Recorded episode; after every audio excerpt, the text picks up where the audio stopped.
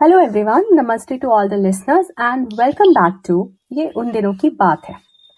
आपको पता है एक्टर से जब पूछा जाता है कि किस तरह के रोल करना उन्हें सबसे टफ लगता है तो ज़्यादातर एक्टर्स ने जवाब दिया कॉमेडी क्योंकि किसी को हंसाना is not that easy isn't it एक टाइम था जब हिंदी मूवीज़ में, ज़्यादातर मूवीज़ में एक फुल टाइम कॉमेडियन का रोल होता था।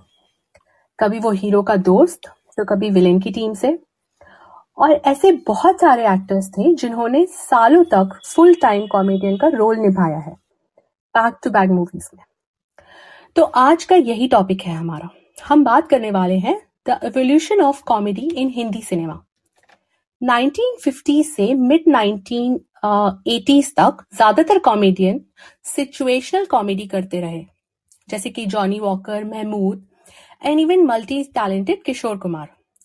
उस समय कॉमेडियन बहुत कॉमन इश्यूज़ को लेकर जोक मारते थे, जैसे हमारी डे टू डे लाइफ में कैसे कुछ फनी हो जाता है, इस तरह से ज़्यादातर कॉमेडी निकलती थी। फिर धीरे धीरे this era has ended and शुरुआत हुई एक नए तरीके की कॉमेडी मूवीज़ की। वक्त था अर्ली नाइन्टीज और एंट्री हुई गोविंदा की, जिन्होंने back to back comedy movies देना स्टार्ट किया। पर क्या अकेले वो हंसा सकते थे?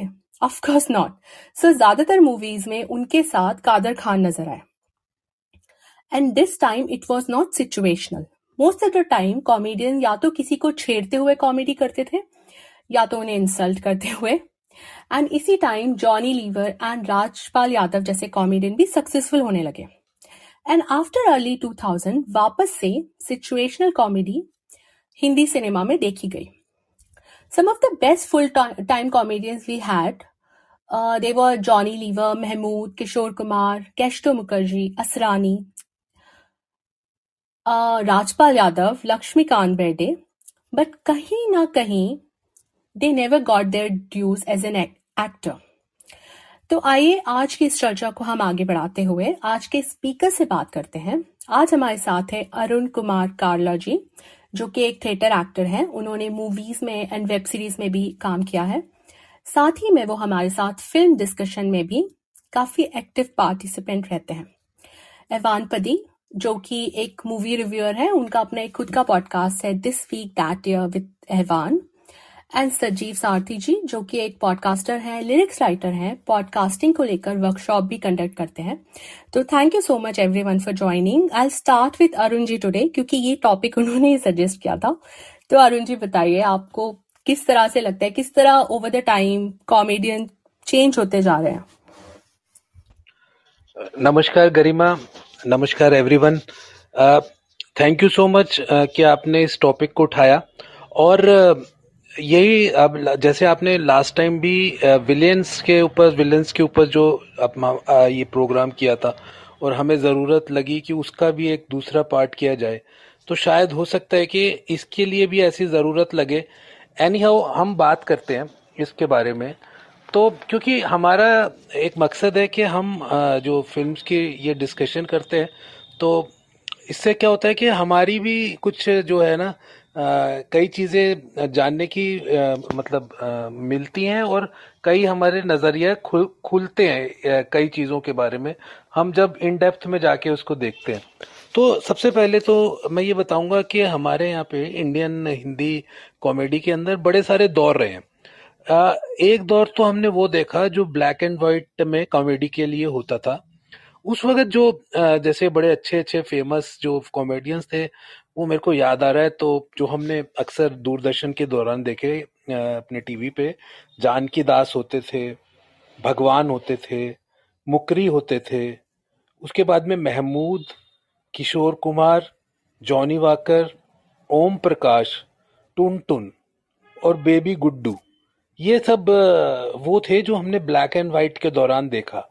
और उस उस जमाने की जो कॉमेडी थी ना वो जैसे कि आपने बताया कि काफ़ी हद तक वो सिचुएशनल भी थी।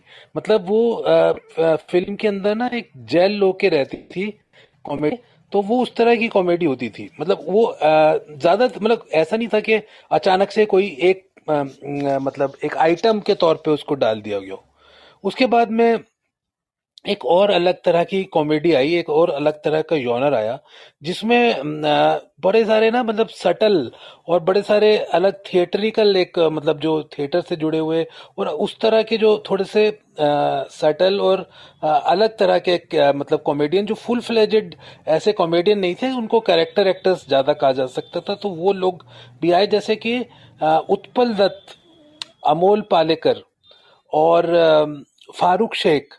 उसके बाद में ये कई बार प्राण ने भी इस तरह की, इस तरह के रोल्स किए कैरेक्टर एक्टर्स के तौर पे कॉमेडी के रोल्स किए। फिर उस दौरान पे मतलब एक और थे कॉमेडियन हाँ संजीव कुमार का भी नाम लेना चाहूँगा। उनकी उनकी भी बड़ी ज़बरदस्त जो थी ना वो कॉमिक टाइमिंग थी। तो ये ये एक अलग किस्म की कॉमेडी इन्होंने योनर दिया, जो कि थोड़ा सा पहले मतलब जो हम जिनको कॉमेडियंस को पहले देखते आए थे, उससे थोड़ा सा ज़्यादा नॉर्मल था, ज़्यादा डे टू डे था। उसके बाद में एक दौर आया जब साउथ इंडियन फिल्म्स के रीमेक वगैरह बनने शुरू हो गए और काफ़ी रीमेक्स बने और तब मराठी के भी कुछ कॉमेडियंस इसमें आए, जैसे कि उसमें मैं उस वक्त नाम लेना चाहूँगा, दादा कोंडके का। दादा कोंडके ने आकर एकदम से मतलब बिल्कुल उल्टा ही कर दिया पूरा ग्रामर ही। सारी जितनी आज तक कभी जो मतलब उन्होंने जो कॉमेडी लेकर आए, वो बिल्कुल रिक्शा चाप लोगों के लिए लेकर आए। और उसी दौरान जो, उसी दौरान एक और तरह की जो, ये यही जो रिक्शा पुलर्स और ये इस तरह के जो ऑडियंस थी, उसके लिए कादर खान और शक्ति कपूर भी काफ़ी लेकर आए थे कॉमेडी और उसी दौरान पे गोविंदा भी आए और गोविंदा ने भी अपना बहुत ही ज़बरदस्त कॉमिक टाइमिंग के साथ में अपना कॉमेडी में छाप छोड़ा। प्लस उस वक्त ही आए थे जॉनी लिवर। और उसी दौरान मैं उसका भी नाम लेना चाहूँगा, फरीदा जलाल मेरे को याद आ रही है, वो भी आई थी। अच्छा उसके बाद में फिर एक बार फिर से दौर बदला और अलग तरह के कुछ और कॉमेडियंस आए जो कि अच्छे एक्टर्स थे, जो अच्छे अच्छे स्कूल से पास आउट हुए थे मतलब अच्छा एक्टिंग ट्रेनिंग करके आए थे और उन्होंने आके एक अलग आयाम दिया कॉमेडी को। उसके अंदर मैं नाम लेना चाहूँगा, जैसे राजपाल यादव हो गए, बोमन ईरानी हो गए, अनुपम खेर हो गए सतीश कौशिक हो गए और सौरभ शुक्ला हो गए। ये ये एक ये एक और अलग तरीके का दौर था। उसके बाद में उसके बाद में ऐसी कॉमेडी आनी शुरू हो गई कि लोगों को लगने लगा एक्टर्स को लगने लगा कि हमें भी आ, मतलब जो हीरोज हैं उनको भी लगने लगा कि अरे ये तो बड़ा ऐसा योनर है कि जिससे बड़ी पॉपुलैरिटी बढ़ सकती है, लोगों के बीच में आप लोकप्रिय हो सकते हैं और लोगों से अच्छे रिव्यूज़ मिल सकते हैं और ये भी एक हमारे को आर्ट है जिसको हमें वो परस्यू करना चाहिए। तो और भी बड़े सारे जैसे अच्छे कॉमिक टाइमिंग वाले जो एक्टर्स थे वो बड़े पॉपुलर हो गए। जैसे उनके अक्षय अक्षय कुमार हो गए, अमिताभ बच्चन हो गए, आमिर खान हो गए, संजय दत्त हो गए, अरशद वारसी हो गए। तो ये सब आए। उसके बाद में क्या हुआ कि एक हमारे ऐसा हो गया कि कॉमेडी जो है ना, वो उसका ट्रेंड ऐसा भी बदलता है कि डायरेक्टर्स कौन से आ रहे हैं और किस तरह की फ़िल्में बन रही हैं। उसके बाद अभी बहुत लेटेस्ट ट्रेंड में ये देख रहा हूँ कि हमने इशू बेस्ड फ़िल्में बनानी शुरू करी और टफ टफ इश्यूज़ उठाने शुरू करे। गे इश्यूज़ उठाने शुरू करे। हमने इम्पोर्टेंस के लिए इरेक्टाइल डिस्फंक्शन इस तरह की मतलब डोनेशन स्पर्म डोनेशन के लिए इस तरह की इश्यूज़ जो थे ना, बड़े जो टैबो माने जाते थे, उन पे हमने फ़िल्में बनानी शुरू करी। हमारे बॉलीवुड ने फ़िल्में बनानी शुरू करी। और ऐसी फ़िल्मों को दिखाने का सबसे बेहतरीन ज़रिया है, आप अगर किसी भी चीज़ पे कमेंट करना चाह रहे हैं तो अगर आप उसको हल्के लाइट ढंग से कॉमेडी में करेंगे तो लोगों की ना भावनाएँ आहत नहीं होती। आप जानते ही हैं कि हमारा देश एक भावनाएँ आहत प्रदेश देश है। जरा जरा सी बात पर लोगों की भावनाएँ आहत हो जाती हैं। लेकिन अगर उसको आप कॉमेडी में परोस देते हैं तो वो उतना, उतनी नहीं होती। जैसे फिर ये जो दौर है ना इशू बेस का, जैसे दम लगा के हईशा पिक्चर आई और बधाई हो पिक्चर आई। और अपना शुभ मंगल सावधान पिक्चर आई। तो इसके अंदर जो थे ना मतलब क्या था कि इसके अंदर जो स्टोरी थी, जो कंटेंट था दैट वॉज़ कॉमिक और इसके अंदर बड़े सारे लोग आ गए, जैसे और भी बड़े सारे कलाकार आए विजेंद्र काला आ गए गजराज राव का नाम लेना चाहूँगा, संजय मिश्रा का नाम लेना चाहूँगा रघुवीर यादव का नाम लेना चाहूँगा, ये सब लोग आए। और इन्होंने इन्होंने आके एक और तो ये बदलती रही है अलग अलग उस पर और एक और ओटीटी पे तो आजकल एक अलग तरीके का ट्रेंड है ही। उसके बारे में हम बात करेंगे कि लेकिन अभी हम सिनेमा की बात करें तो मैं अपनी बात यहीं पे खत्म करना चाहूँगा। Thank you so much thank you so much Arun ji very insightful and आपके पास हमेशा बहुत सारी अच्छी इनसाइड इन्फॉर्मेशन होती है। आपने इतने सारे अच्छे एक्टर्स की याद दिला दी। एंड ऑफकोर्स uh, अगर कॉमेडी की बात करें तो हम उत्पल दत्त के गोलमाल के कैरेक्टर को कैसे भूल सकते हैं? मुझे लगता है आज मैं दोबारा ये मूवी देखने वाली हूँ। So thank you so much Arun ji. मैं आगे बढ़ूँगी एहवान के पास। एहवान आप बताइए कि आपका क्या इस इस टॉपिक पे आपके क्या विचार हैं आज? बहुत बहुत शुक्रिया गरिमा। आई थिंक अरुण जी ने काफ़ी सारी चीज़ें बोल ली और uh, जो सब uh, मैंने सोचा था वो भी उनके मुँह से मैंने सुन लिया। इन्होंने काफ़ी एक्सपेंसिव एरिना में बात किया और सब कुछ कवर किया। एक चीज़ जो मैं बोलना चाहूँगा आई थिंक कहीं ना कहीं वो छूट गया है, वो है परेश रावल। तो परेश रावल ने जैसा शुरू किया था अपनी acting career as a villain वो how he transform into a comedian and one of the best comedians that we have in Bollywood तो आई थिंक एक 2000 जो ईयर था ना जहाँ पे हेरा फेरी फ़िल्म रिलीज़ हुआ था आई थिंक अभी हमने इस फ़िल्म के बारे में भी बात किया था थोड़ा सा टी डब्ल्यू टी वाई में। और मैं ऐसा व्यू करता हूँ कि प्री हेरा फेरी पोस्ट हेरा फेरी अगर आ, हिंदी सिनेमा के कॉमेडी को देखा जाए इस फ़िल्म ने पूरा डा, पूरा डायमेंशन चेंज कर लिया फ़िल्म जगत का कॉमेडी के स्पेस में। और प्रियदर्शन जो पहले पहले बहुत सोशल इश्यूज़ और इम्पोर्टेंट सोशल ड्रामास बनाते थे। वो उन्होंने अपना गियर शिफ्ट करके कॉमेडी की तरफ़ बढ़ा लिया। जैसे हेरा फेरी शुरुआत था। इस फ़िल्म ने अक्षय कुमार का भी करियर को पूरा, का पूरा पासा पलट दिया।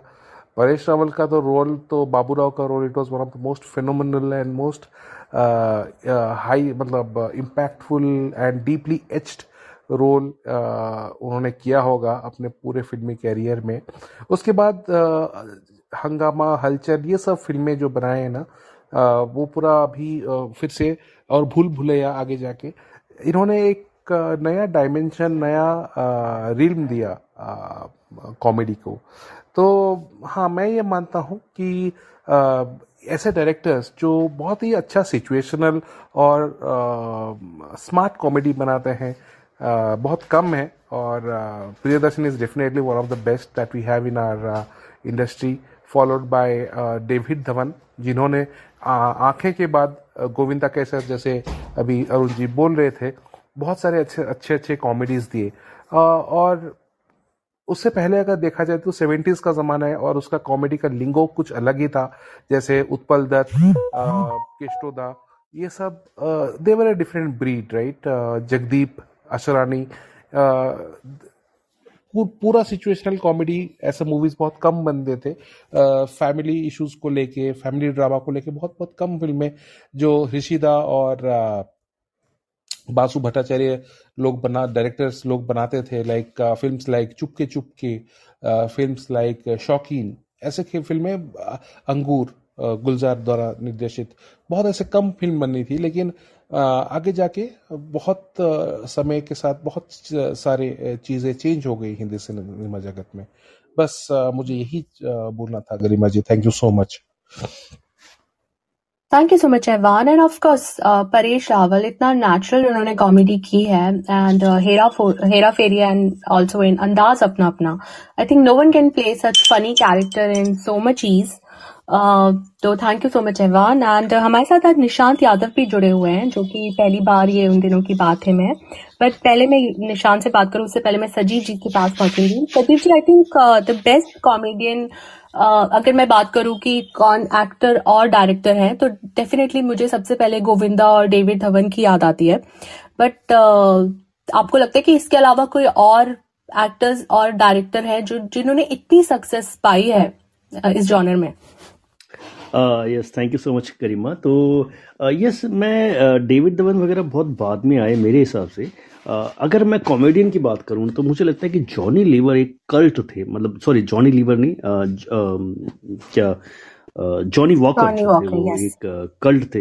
हाँ वो एक कल्ट थे। मतलब उन्होंने देखिए ऐसी ऐसी एक देखिए, अभी क्या होता है ना, हिंदी फ़िल्में जब बननी शुरू हुई, हिंदी क्या मतलब इंडियन फ़िल्में जब बननी शुरू हुई ना तो वो एक मसाला, जिसे कहते हैं ना कि हम लोग हमेशा एक वर्ड यूज़ करते हैं, masala. Now this masala has so many ingredient into it मतलब इसमें कॉमेडी भी होता है, इसमें एक्शन भी होता है, इसमें इमोशंस भी होते हैं, इसमें कई सारे तड़के लगते हैं। तो ये सब मिलकर एक फ़िल्म बनती है, ताकि हर तरह के ऑडियंस को वो एन्जॉयमेंट दे। तो एक कॉमेडी जो थी, जब जब भी कोई मूवीज़ बनती थी तो उसमें एक रिलीफ की तरह आती थी। तो ये हमेशा से रहा है। अभी कुछ समय से शायद हो सकता है बॉलीवुड ने ये थोड़ा सा अपनी तरफ़ कम कर दिया है, लेकिन अदरवाइज़ अगर आप देखोगे तो ओवरऑल जो इंडियन मूवीज़ बनती है, चाहे वो तमिल, तेलुगु, मलयालम मूवीज़ होती हैं, उन सब में क्या होता है कॉमेडी जो है एक इंग्रेडिएंट की तरह डाला जाता है कि भैया ये ज़रूर होना चाहिए। अगर आप देखेंगे तो आज भी तमिल फ़िल्मों में जैसे बाबू हैं मेरे ख्याल से नाम उनका बाबू है। तो वो जो हैं, वो एक स्थिर कॉमेडियन है, जो अभी भी आते हैं। तो जॉनी लीवर जो थे जॉनी वॉकर जो थे, वो उसी तरह से एक मतलब एक कॉमेडियन की तरह आए थे। जैसे प्यासा जैसी फ़िल्म के अंदर उन्होंने कॉमेडी करी है। ऐसी बहुत सारी फ़िल्मों में उन्होंने टुन टुन जो थी मुझे याद आता है। बहुत ही कमाल की एक्ट्रेस थी वो और हालाँकि उनकी बॉडी शेप की वजह से ज़्यादा कॉमेडी होती थी, लेकिन वो एक्टिंग भी बहुत कमाल की करती थी। और ऐसे बहुत सारे एक्टर ओवर द ईयर्स रहे हैं। लेकिन अगर मैं आप डायरेक्टर की बात करें तो मुझे लगता है कि ऋषिदा जैसा कोई कॉमेडियन मतलब कॉमेडी क्रिएट करने वाला एक्टर शायद हुआ नहीं। उन्होंने जो फ़िल्में बनाई जैसे छोटी सी बात या फिर चुपके चुपके, इन सब में इतनी नेचुरल कॉमेडी है। आप ये फ़िल्में गोलमाल जैसी फ़िल्में आप आज भी उठाकर देखें तो आपको, आपकी अपनी हँसी आप रोक नहीं पाएँगे। इतनी बढ़िया तरीके से इन्होंने फ़िल्में बनाई। पड़ोसन एक फ़िल्म आप देखिए पड़ोसन में किशोर कुमार और सुनील दत्त ने जो कॉमिक टाइमिंग दी है अल्टीमेट है मतलब उसकी कोई मैचिंग नहीं किशोर कुमार ने जितनी भी फ़िल्में करी हाफ़ टिकट आप देख लीजिए। आज के ज़माने में अभी आप हाफ़ टिकट बैठ के देखेंगे ना तो आप हँसते हँसते पागल हो जाएँगे। ऐसी बहुत सारी, मुझे लगता है कॉमेडी फ़िल्में जो है ना, ये थोड़ी कम बनी है इंडिया में। आ, लेकिन आ, जो बनी है वो बहुत अच्छी बनी है। अगर आपका कभी मन हो मेरे पास बहुत सारी ऐसी अंडर कॉमेडी फ़िल्मों की लिस्ट है जो आ, बहुत लोगों ने नहीं देखी होगी। पर मैं बताऊँ वो फ़िल्में ऐसी हैं कि अगर आप रिलीफ पाना चाहते हैं अपनी स्ट्रेसफुल लाइफ से तो आपको वो देखनी चाहिए। लाइक like, मुझे अभी एग्ज़ाम्पल के तौर पे मुझे याद आता है कि एक फ़िल्म आई थी फारूक शेख की। अब आएगा मज़ा। पता नहीं कितने लोगों ने देखी होगी। उसमें समीर साहब की डेब्यू मूवी थी, वो लिरिसिस्ट समीर की।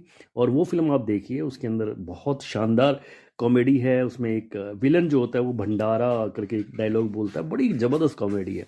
ऐसी अंदाज अपना अपना वो तो खैर सभी जानते हैं उसको कि वो वो एक ऐसी फ़िल्म है आप कहीं से भी बैठ के देख सकते हैं। इवन रोहित शेट्टी ने बहुत सारे फ़िल्में बनाई हैं, जैसे गोलमाल सीरीज़ बनाई है।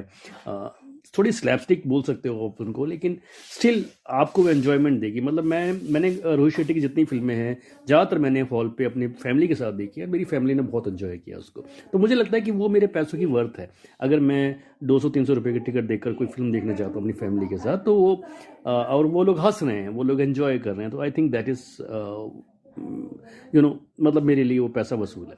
तो रोहित शेट्टी। और डेविड धवन की आपने बिल्कुल सही बात कही। डेविड धवन ने और गोविंदा की जो जोड़ी थी, वो एक अलग ही लेवल था उसका। मतलब hero number one, ultimate movie, Saajan Chale Sasural और पता नहीं कितनी मूवीज़ हैं। मतलब वो गोविंदा तो गोविंदा मतलब एक, मुझे लगता है कि कहीं ना कहीं शायद उनकी कोई ईगो हो या कुछ हो, जिस वजह से वो एक्टर जो है, वो मात खा गया आने वाले टाइम, आज के टाइम पे।